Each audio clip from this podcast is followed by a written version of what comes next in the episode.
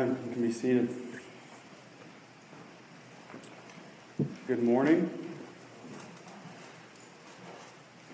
So we've been in the book of Mark, one of the the four books of the Bible that we know as the Gospels, and we call it that because it tells us the story of Jesus' time on earth, which is the gospel. He is the gospel.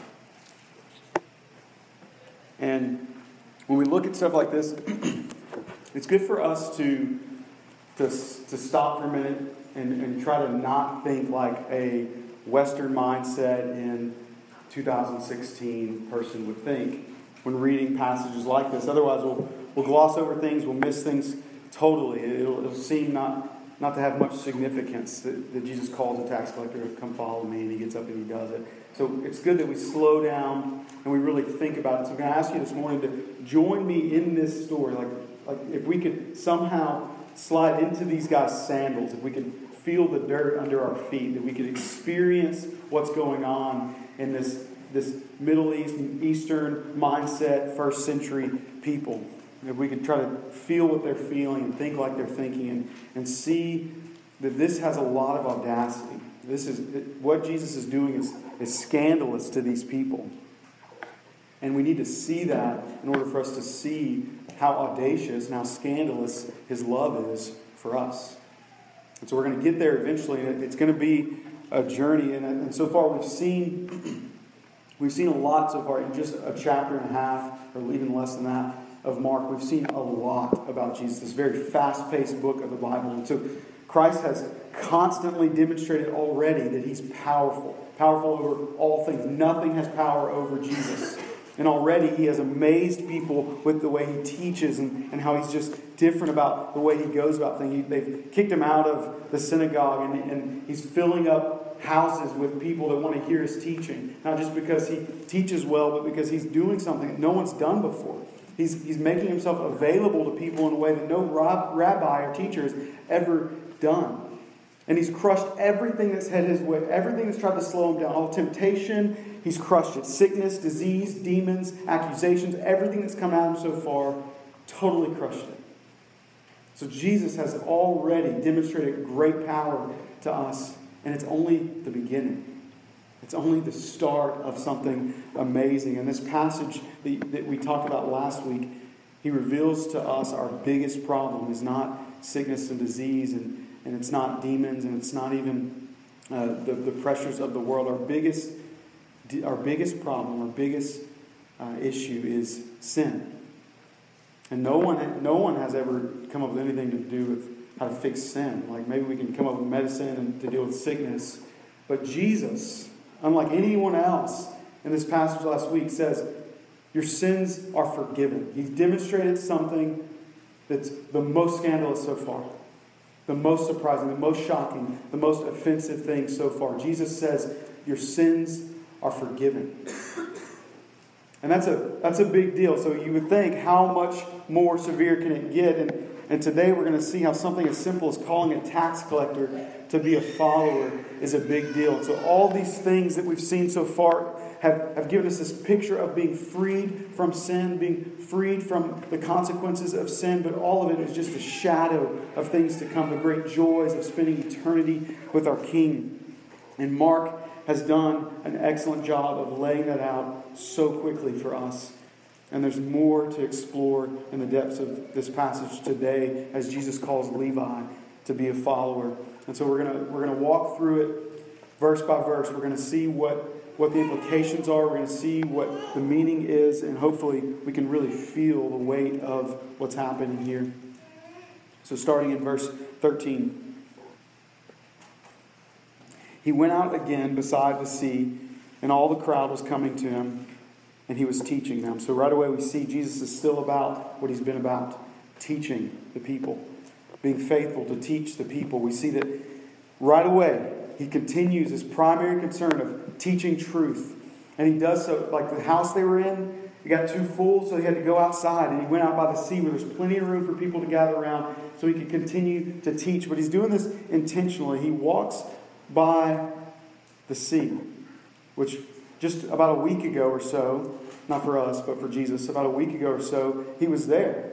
And he called four guys to come and follow him. Remember, Jesse preached this. He called Peter, his brother Andrew, James, and his brother John, the fishermen, to come and follow him. The only one so far he's, he's actually said, Hey, you come follow me, are these four in this area that he is now walking by.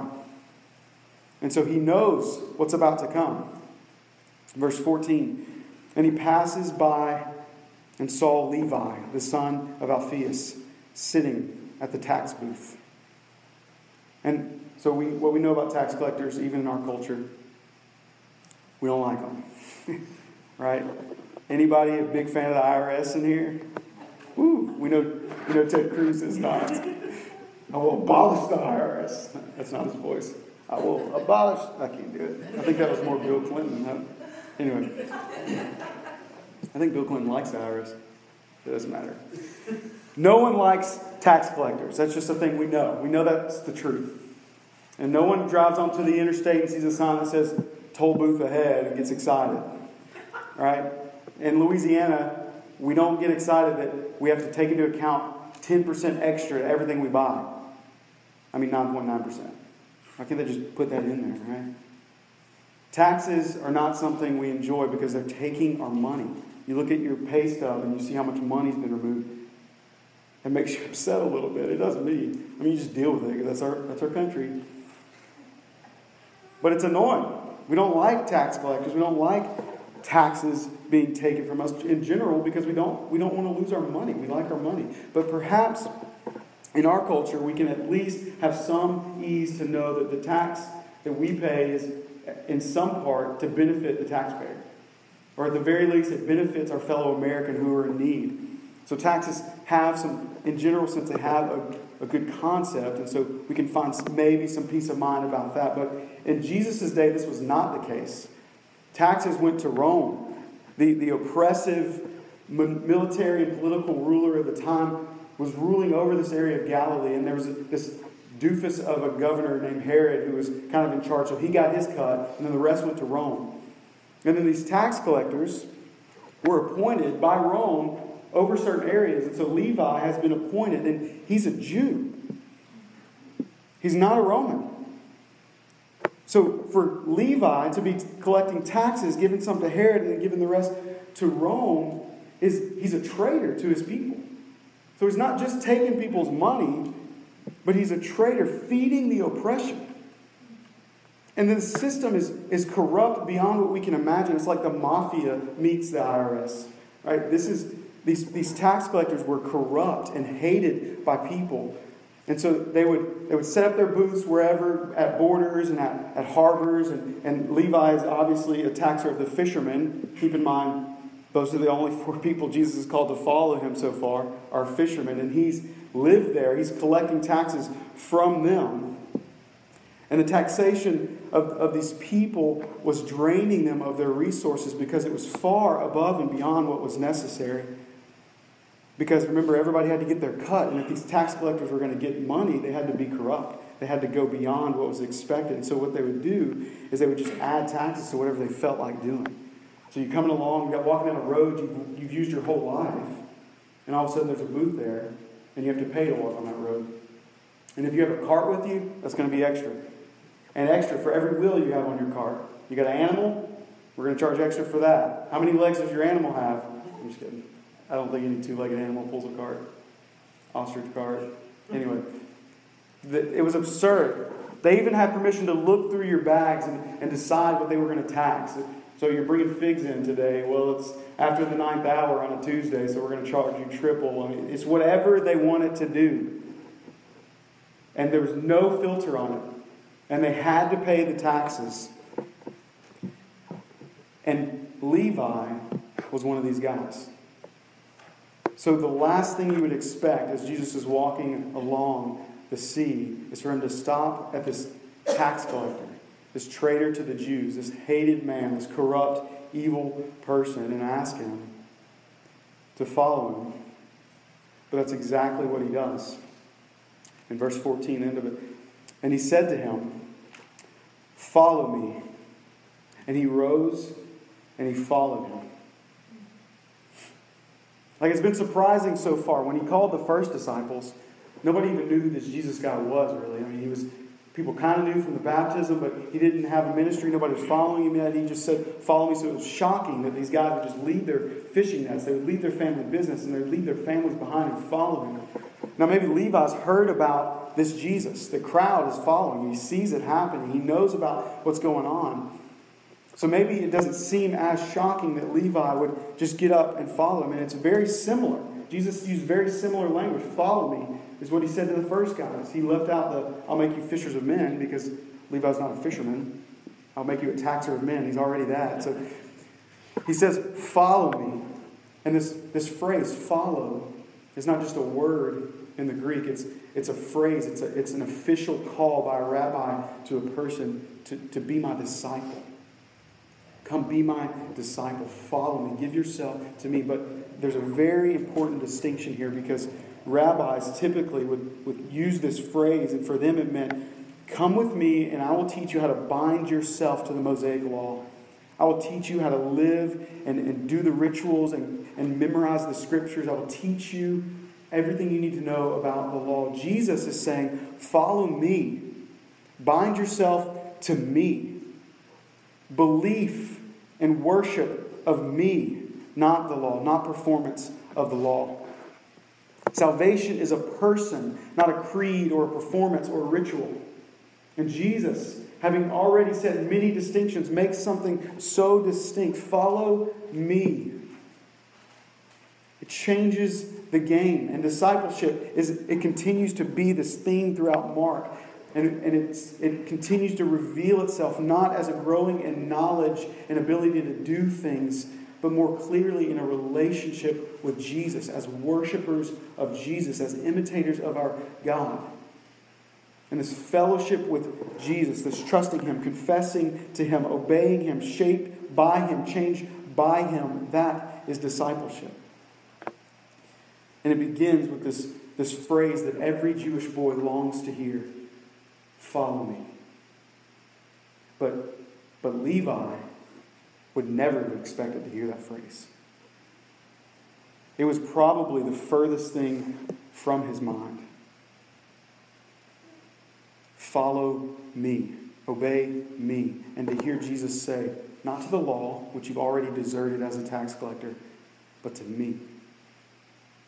Concerning this, this phrase, follow me, a New Testament professor at Southern Baptist Theological Seminary, Robert H. Stein, wrote this. Although the term totalitarian has many negative connotations, the use of this term is an accurate one and describes well the total commitment that Jesus demanded of his followers. On the lips of anyone else, the claims of Jesus would appear to be evident of gross egomania. But for Jesus, he clearly implies that the entire world revolves around himself and that the fate of all men is dependent on their acceptance or rejection of him. The pivotal point of history and salvation, Jesus claims, is himself. To obey him is to be wise and escape judgment, but to reject his word is to be foolish and perish, for his words are the only sure foundation upon which to build. So, this claim Jesus is making, follow me, is everything. And for this reason, it's imperative that we see follow me is not a request or a suggestion, it's a command. It's our only hope, it's our only sure foundation. We're dead in our sin, we're blind to what is true. We're born unable to choose anything but sin, children of darkness. But God, being rich in mercy, because of the great love with which He loved us, even when we were dead in our trespasses, made us alive together with Christ. By grace, we've been saved. That's what Jesus is saying when he says, Follow me. You're, you no longer have to be dead, you can have life. You're no longer just obligated to obedience. You're now free by grace to obey. And to Levi, like to the others, like the others did, he responds immediately. He gets up and he follows. And, and Luke's writing of this, he says, leaving everything behind, he rose and followed him. So for Levi, this is a call that's, that's much bigger than any disciple has to make so far because the others were fishermen. There's always going to be fish to catch. There's always something to go back to. In fact, they do go back to it after Jesus is crucified. But Levi, if he leaves this, he's done. Like it's burning bridges. For him, he's already abandoned his faith. He's already abandoned his family. He's a traitor to his people. He's a tax collector. He's hated by everyone. If he leaves this behind, he's given everything up for this. If he leaves this behind, there's nothing else. And it says he responds immediately, gets up, and he follows. Now, what's more is Levi is a crook and a traitor. So he's got to be thinking, are you sure? Are you sure? Like, you want me to follow you? It's got to be filled with doubt. But that doesn't stop him from getting up and following. He's got to know that everyone's going to look at him differently. He's not just a common man, a fisherman, a rabbinical school reject. He's not just that. He's rejected. He's rejected everything.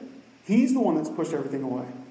He's made decisions to be a crook and a swindler and take advantage of people. He's the one pushing his people to poverty and feeding oppression of his people. And he gets up and he follows him. So it's, it's almost as if he was blind and now he sees. It's almost like his eyes were open and he saw something that was irresistible. It's like Jesus said, Look, and he saw, and there was nothing to hold him in his seat.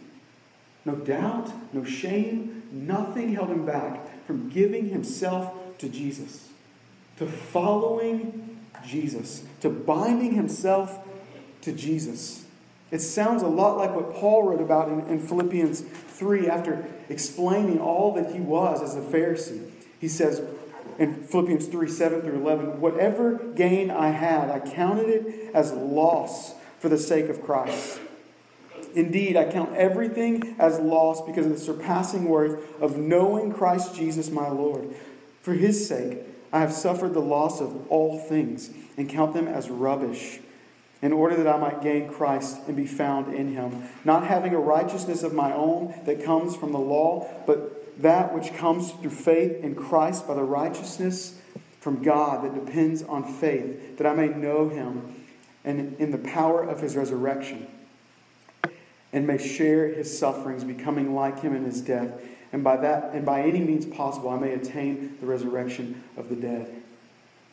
It's like Levi sees everything else is rubbish. And I think I, I gotta love the ESV. I think it's an excellent translation. But I think it falls short on this word rubbish because it's, I mean, we don't really relate to rubbish. Uh, maybe British people do, or rubbish. Uh, I don't know if that's British or not. But, but in, in, this, in the Greek, this word is much more harsh than rubbish. Okay, it's, it's feces, it's dung. So, at the risk of offending someone, he's saying all else is crap. It's crap compared to Jesus. This, is just what the Bible is saying. Paul was getting this across everything he's ever gained, all that he's gained for himself. All the stature, all the, all the religious things he followed, all the fame he had as a lead Pharisee was dung. It's a pile of crap compared to Jesus. And we value those things. We think status and money and power and influence are valuable. In America, we value that above everything. In comparison to Jesus, it's worthless.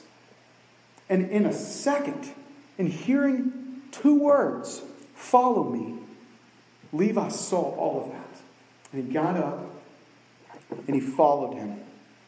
And he was so moved by this experience that he invites Jesus to his house. He's like, hey, let's come tell all my friends about this. So, verse 15. And as he reclined at the table in his house, many tax collectors and sinners were reclining with Jesus and his disciples. This is the first time the word disciples been used in Mark, first of many. For there were many who followed him. And the scribes of the Pharisees, when they saw that he was eating with sinners and tax collectors, said to his disciples, Why does he eat with tax collectors and sinners. Because now we see tax collectors are hated, and these sinners These are the people who are guilty. Like they, they are publicly sinning. They're not even allowed full access to the temple because they're known, convicted sinners. And Jesus is reclining with them in this culture, eating a meal with someone is befriending them, it's accepting them, it's approval of them as people. Now, certainly, Jesus doesn't approve of their sin because, as we saw with Levi, he's calling them out of that. He's calling them to follow him. But he is making a statement that is absolutely intentionally offensive by eating with these sinners. As if calling a tax collector wasn't enough, he surrounds himself with tax collectors and sinners and accepts them as friends. And the Pharisees, they, have kind of progressed a little bit because at first they were just kind of watching from a distance, and then, and then last week's passage, they, they have these thoughts like, What? He can't do that. And Jesus knows what they're thinking and calls them out on it, even though they didn't say a word, which is awesome. And now they're, they're stepping up a little more and they're going to these disciples and they're, they're asking the disciples, and still don't address Jesus, but they ask the disciples, What's he thinking? Why does he eat with tax collectors and sinners? And he's and they, they follow the, the law to the letter. And not only that, but they've developed these, this, this oral law, this oral tradition called the, the Talmud, and they follow it religiously.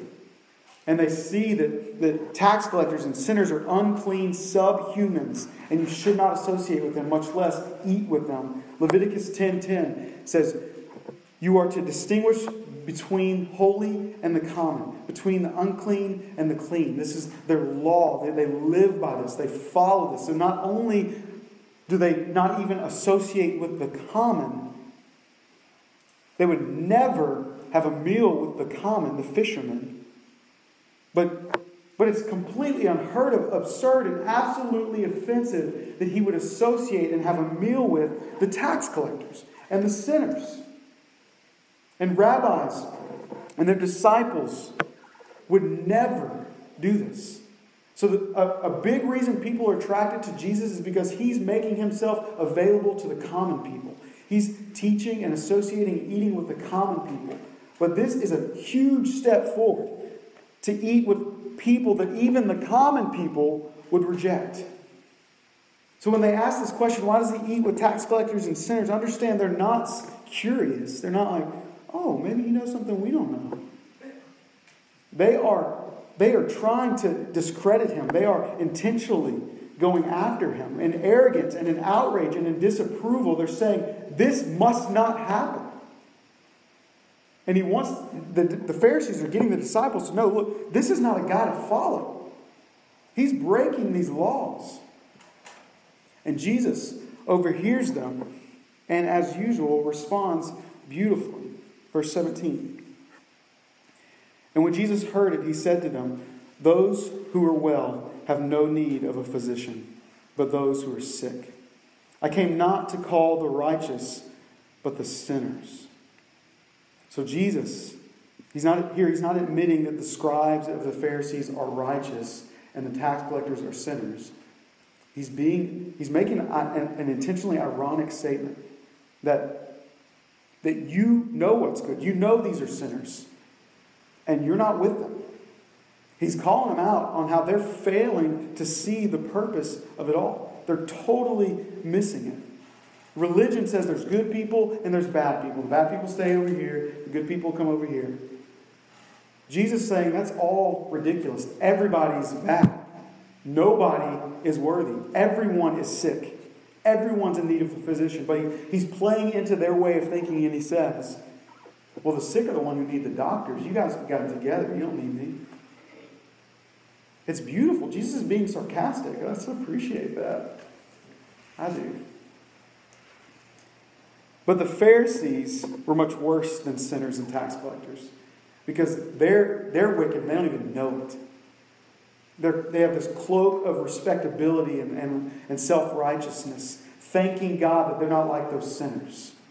The Pharisees are missing it altogether, and they're, they're hopeless because they were, they're whitewashed tomb. They look clean on the outside, but, but they're totally dead on the inside. They had morality without holiness. They looked good, but they could never be good. They acted righteous, but they could never be righteous.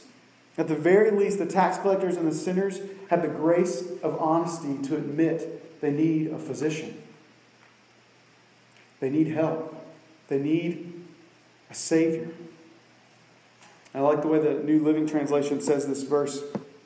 It loses some of the irony, but it gains clarity. When Jesus heard this, he told them, Healthy people don't need a doctor, sick people do. I've not come to call those who think they're righteous, but those who know they're sinners. Jesus has come to save those who are aware we need a Savior. The first step towards salvation is understanding you need a Savior. You're sick. We're sick. We're dead. And we need to be brought to life. And only Jesus has that to offer. It's not found in religion. And as the Pharisees are trying to prove this point that Jesus is failing as a rabbi, he's trying to point out to them they're failing as leaders. They're totally missing it. And you obviously see they're sinners. You obviously see they need a Savior. Why are you not with them? Why are you not eating with the sinners? These are questions we need to ask ourselves.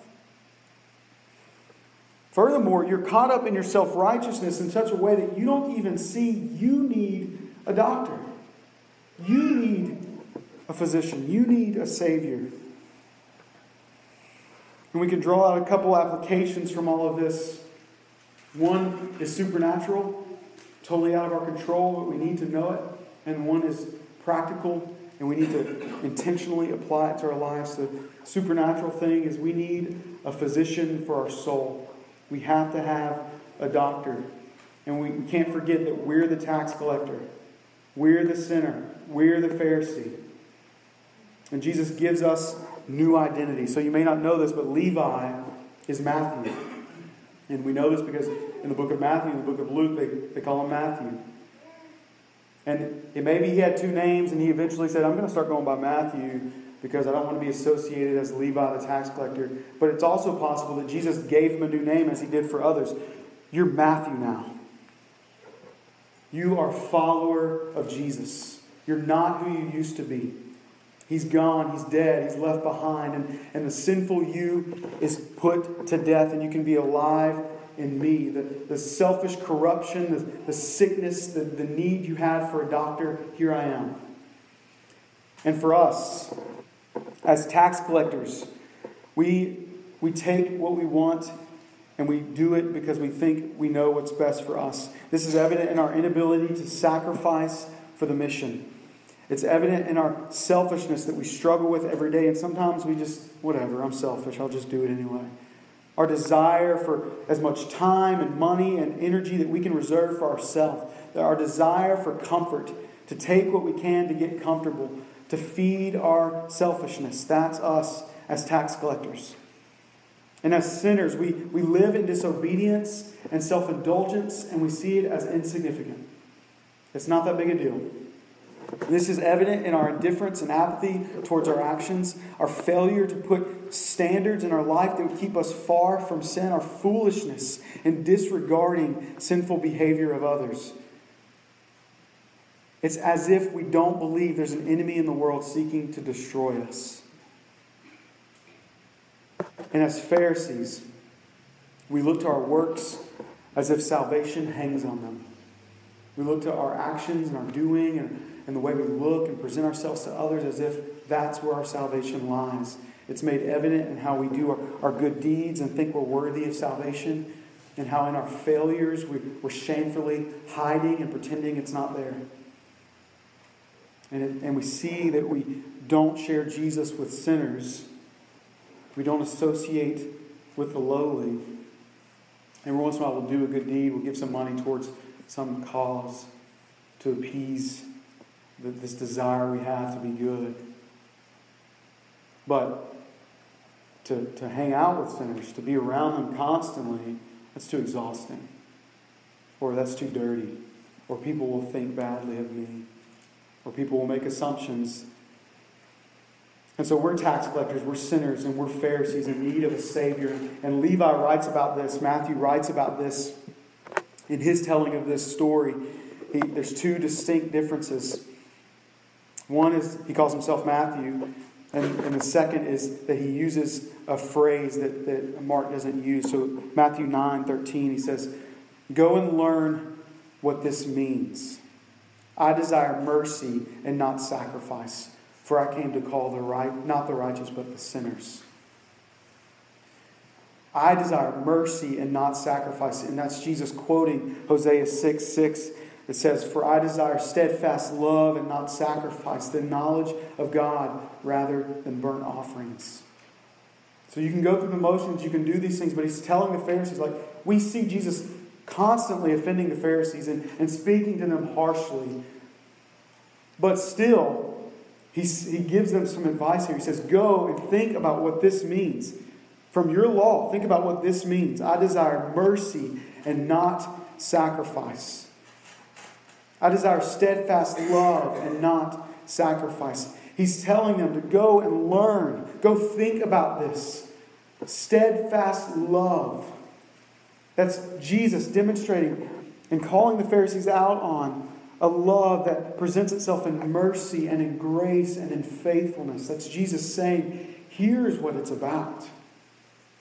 That you are tax collectors, you are sinners, you are Pharisees, you need a physician, you need a Savior. And I'm going to show you what that looks like by having this meal, by, by being with these people. We're all weak, we're all wicked, we're all sick with this sin, and we need a physician. And every one of us, this is true for. This sickness is a disease called sin, and it's killing us. And Jesus points it out, and he gives us the solution in the gospel. The only distinction Jesus makes is not good and bad. The distinction Jesus makes is proud and humble. Those who don't see they're a sinner, and those who do those who are self righteous and those who admit they need a doctor. And if you're, if you're in this first category, his, his, what he says to you is, I came not to save you. I'm not here for you. If you're proud and self righteous and you think you can save yourself, the gospel does not apply. That's what he's saying. For I came not to call the righteous, but the sinner. So let us broken and ashamed of it, yes. But let us admit that we're a sinner and find freedom from that shame and find a God who can, can mend the brokenness, a doctor who fixes the problem. And by the mercies of God, let us see that in the work of Christ and through the power of the Holy Spirit, we have been made new creatures. We have been given new identity. And it's all over Scripture Romans 5 6 through 8. For while we were still weak, at the right time, Christ died for the ungodly. For one will scarcely die for a righteous person, though perhaps for a good person one would dare to die. But God shows his love for us, and that while we were still sinners, Christ died for us. 2 Corinthians 5:21 For our sake he made him to be sin who knew no sin so that in him we might become the righteousness of God. And in 1 Timothy, Paul writes this pastor and gives them this advice 1 Timothy 1 12 through 16. I thank him who has given me strength, Christ Jesus our Lord, because he judged me faithful, appointing me to his service. Though formerly I was a blasphemer, a persecutor, an insolent opponent, but I received mercy because I had acted ignorantly in unbelief. And the grace of our Lord overflowed to, for me with the faith and love that are in Christ Jesus. The saying is trustworthy and deserving of full acceptance that Christ Jesus came into the world to save sinners, of whom I am the foremost. But I receive mercy from, for this reason that in me, as the foremost, Christ Jesus, Jesus Christ, might display this perfect patience as an example to those who believe in Him for eternal life. Who believe in Him. We follow Him as sinners. And we find that no matter how big of a sinner you think you are, Jesus saves. He calls us to follow. He shows us His goodness and His grace. And with steadfast love, He draws us to follow Him. He calls us to follow Him. We see it's irresistible. We get up and we follow because we see nothing else compares to this.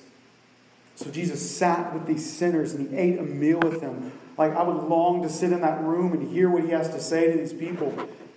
I would long to hear what Jesus is communicating to these sinners and these tax collectors as he teaches them of how they don't have to be ashamed. They don't have to be uh, outcast on the outsides of the temple. They're welcome to follow him. I want to hear what he has to say. No one wrote that down, but I want to know what he's teaching them because he knows they're sinners. And he knows that about us. And he went to the cross anyway. He laid down his life anyway. He knew that the people in that room were the reason he would be killed and tortured. The people he was sharing a meal with, inviting into his life, the people he was befriending, are the reason he had to come in the first place. They're the reason he had to endure the cross. And he shared a meal with them. He asked them to follow him.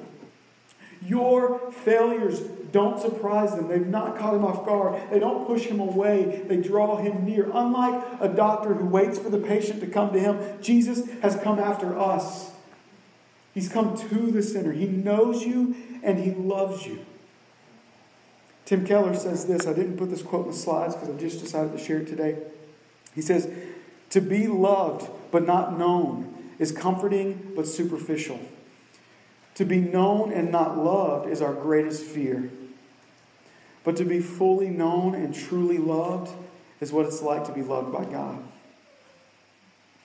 It's what we need more than anything. It liberates us from putting on an act, it humbles us out of our self righteousness, and it fortifies us for any difficulty that life can throw our way to be known as a sinner and loved anyway.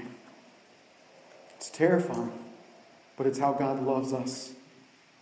So that's our supernatural need. And then practically, Jesus has shown us as a role model what it looks like to live on mission. He sat down with sinners. He wasn't, he wasn't afraid what people would think. He didn't fear the temptation of joining in on the sin. He was always and faithfully pursuing sinners in his life, and, and he was welcoming and compassionate like no other teacher had ever been. And he didn't affirm their sin in the process, he called them out of it, he called them to repentance. And he's done the same for us. And having experienced this reconciliation, we can then demonstrate as ministers of reconciliation what it looks like to call people to repentance and love and steadfast love to go to the sick and the needy and the sinners and say, Look, here's the hope. To be a beggar who found bread and bring it to the hungry. Jesus showed us, He modeled for us clearly what discipleship looks like. To ask the sinners to join us in salvation. And here's what's incredibly obvious but miserably difficult about this. If we're going to live on mission, we have to befriend lost people. Like, we know that. We want to do that. But we're not. Like, I can think about the lost people in my life. How many of them I, I call friend? Like, they're actually my friend. I hang out with them regularly. I want to be with them. I invite them over. I, I find them entertaining. How many of those can I count my life? I'm embarrassed by that. I don't know. And, and I, I would guess the same is true for most of us. We surround ourselves with Christians, or at least people that claim to be Christians who act right. And we live our lives knowing everyone needs the gospel. Our Christians, our Christian brothers and sisters need the gospel to encourage them to find hope. And lost people need the gospel. We would, we would just choose, or at least this is true for me. It's easier to be the pastor, to just encourage the saints, to equip the saints, than to go out of my way and sacrifice and realize that it's not my life I live. I got to live for Jesus and hang out with sinners. I'm to say it out loud, standing up here. It's so dumb. because I know the goodness of Jesus. I've tasted, and I've seen, it's good. And I know there's freedom in it. And I long for lost people to be saved. This is true. I want that. Jesus showed me how to do it. Invite them over, have a meal with them. Go to where the lost people are, sit down with them. Don't be afraid of what people are going to think. Don't be afraid of the accusations that are going to come your way. It's going to be offensive to some people, yes. Do it. The gospel is offensive. And you'll be judged by the company you keep, sure. But invite them into your life because the sick people need a doctor. And it's going to require sacrifices. You're going to have to give up some of your reputation. You're going to have to give money to this. You're going to have to, you're going to, have to come together with believers and find encouragement. Also, if only there was some structure, something put together to provide all those things. Oh, wait. The church exists for this purpose. There's a mission to bring the gospel to the lost world. And so the time you can sacrifice, we've, we've given you structure to sacrifice that time for. The, the money you can pour into this, we've given the opportunity to worship God and give to this mission because nothing else matters. Nowhere else you put your money matters as much as giving to this mission that lost, the sick, the sinners could get the gospel, could live in the gospel. And we're going to need encouragement. You're foolish to think you could do this on your own. Jesus was not alone in this. The first thing he did was call disciples to follow him. You're foolish to think you don't need your brothers and sisters. So we're not alone in this. We find in our DNA groups, we find in our missional community, we find as, a, as we gather together the equipping of the saints, the proclamation of God's word, the joining together to find encouragement in what is true, to go and make disciples. Everything we need is here in the Word of God. Everything we need is found in what He's provided for us. He's blessed us with Himself, He's blessed us with family to be on mission with. We have all we need. Why are we not eating with sinners? Why are we not going after the lost? Why are we not putting ourselves out there, risking it all, getting up and leaving everything else behind, realizing this call to follow Jesus means giving up everything. We don't live our life for ourselves anymore. We're His. We belong to Him. We've been crucified to ourselves and we're alive, and the life we now live in the body is for Jesus. He gave Himself so that we'd stop living for ourselves, but we live for God. It's not about us. What are we doing? Levi, Matthew understood this and he gave up everything. Jesus has given us all we need. He's modeled for it so we can practically say, This is where I can sacrifice, this is where I can put it. It's all before us.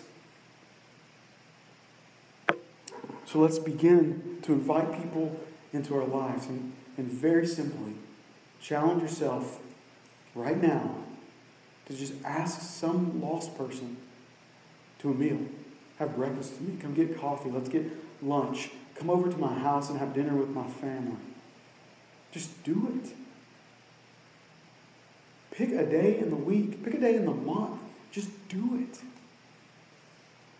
And let us be a people who see we befriend sinners like Jesus befriends sinners because we were once sinners and we needed a Savior. And they need a Savior. That's the point of the church. He left us here for this mission. And together, let's be on mission. And, and don't just invite them over to eat and check the box and now we're done. Engage in conversation. And, and some of the easiest ways to do that is what we've laid before you in, in the beginnings of our missional communities. Share your story. Ask them their story. Get to know them. Befriend them. Be their friend. Find out interests. And at some point, you're going to see these connections because your life has intersected the gospel story. Your story has intersected the story of God. And at some point, you're going to see these connections, these opportunities to draw them in to see they need to intersect the story of God. They need to see there's hope where they feel hopeless. They can be brought back to wholeness in Christ. It's simple. Let us lay down ourselves and give ourselves to this. So, some questions that I want you to ask yourself in DNA and missional community and to consider these things is, is what kind of dialogue do you have with unbelievers in your life right now? And where can you find unbelievers to invite into your life? And then who will you invite into your life? Do you in, intentionally seek to show hospitality to unbelievers? And how can you maintain firm convictions while also showing love to people who engage in different kinds of sinful activities? And I think that one's very important and we don't think about it enough. How can we maintain our convictions and hold fast to what we know is good while still showing people that we love them and engaging in different kinds of activity? They're, they're off being sinners as sinners are. How do we engage them and, do life with them without joining in sin? Because we're not Jesus. We will be tempted and we will fail. That's why we need each other. Together, we're the body of Christ. Alone, we're, we're vulnerable. And it's, it's foolish to not set standards about things. Even simple things like, like drinking alcohol. It's not sinful to drink alcohol. But it's totally foolish to have no standards when it comes to drinking alcohol. It's foolish. Paul says that everything is permissible, but not everything is beneficial. Not everything is helpful. If we don't put standards in our life for these things that can very easily in our culture be seen as sinful activities, we don't have clear standards set. It's foolish. So, how do we love people who are engaging in different kinds of sinful activities without falling into sin ourselves? It's important that we hold dear this, this opportunity to, to present Christ to the world, to, for the church to be Christ to the world and not give in to sin. All right, so I want you, I'm going to send these on, on the city. Uh, make sure people know what these questions are. I want you to really think about these things, but consider all that you've heard. Consider the life of Matthew and how he gave up everything to follow Jesus. And let us give ourselves to this. And let's really buy into this. We planted this church so that we could be on mission. Let's not lose, let's not lose that idea. We're on mission. Life is mission. If we're making it about anything else, we're missing it. Just like the Pharisees. Father, thank you so much for your word. I thank you that it can be so rich and so moving, and, and, and in its narrative form, it can be so engaging that we could see what you were communicating to these people thousands of years ago and how it can apply to us today. I praise you that we don't have to try hard to make it apply, but it just so easily connects to us. And I pray that with this understanding, we would feel the conviction to repent. That we would give our lives to you as we once claimed to do. That we would see there's areas that we're, we're hiding. There's things we're failing to sacrifice. There's things we just don't want to give up. But you would show us how good and gracious and great and glorious you are and that we'd find it to be irresistible. And we'd get up and we'd follow you. Thank you for the gospel. Thank you for Jesus. Amen.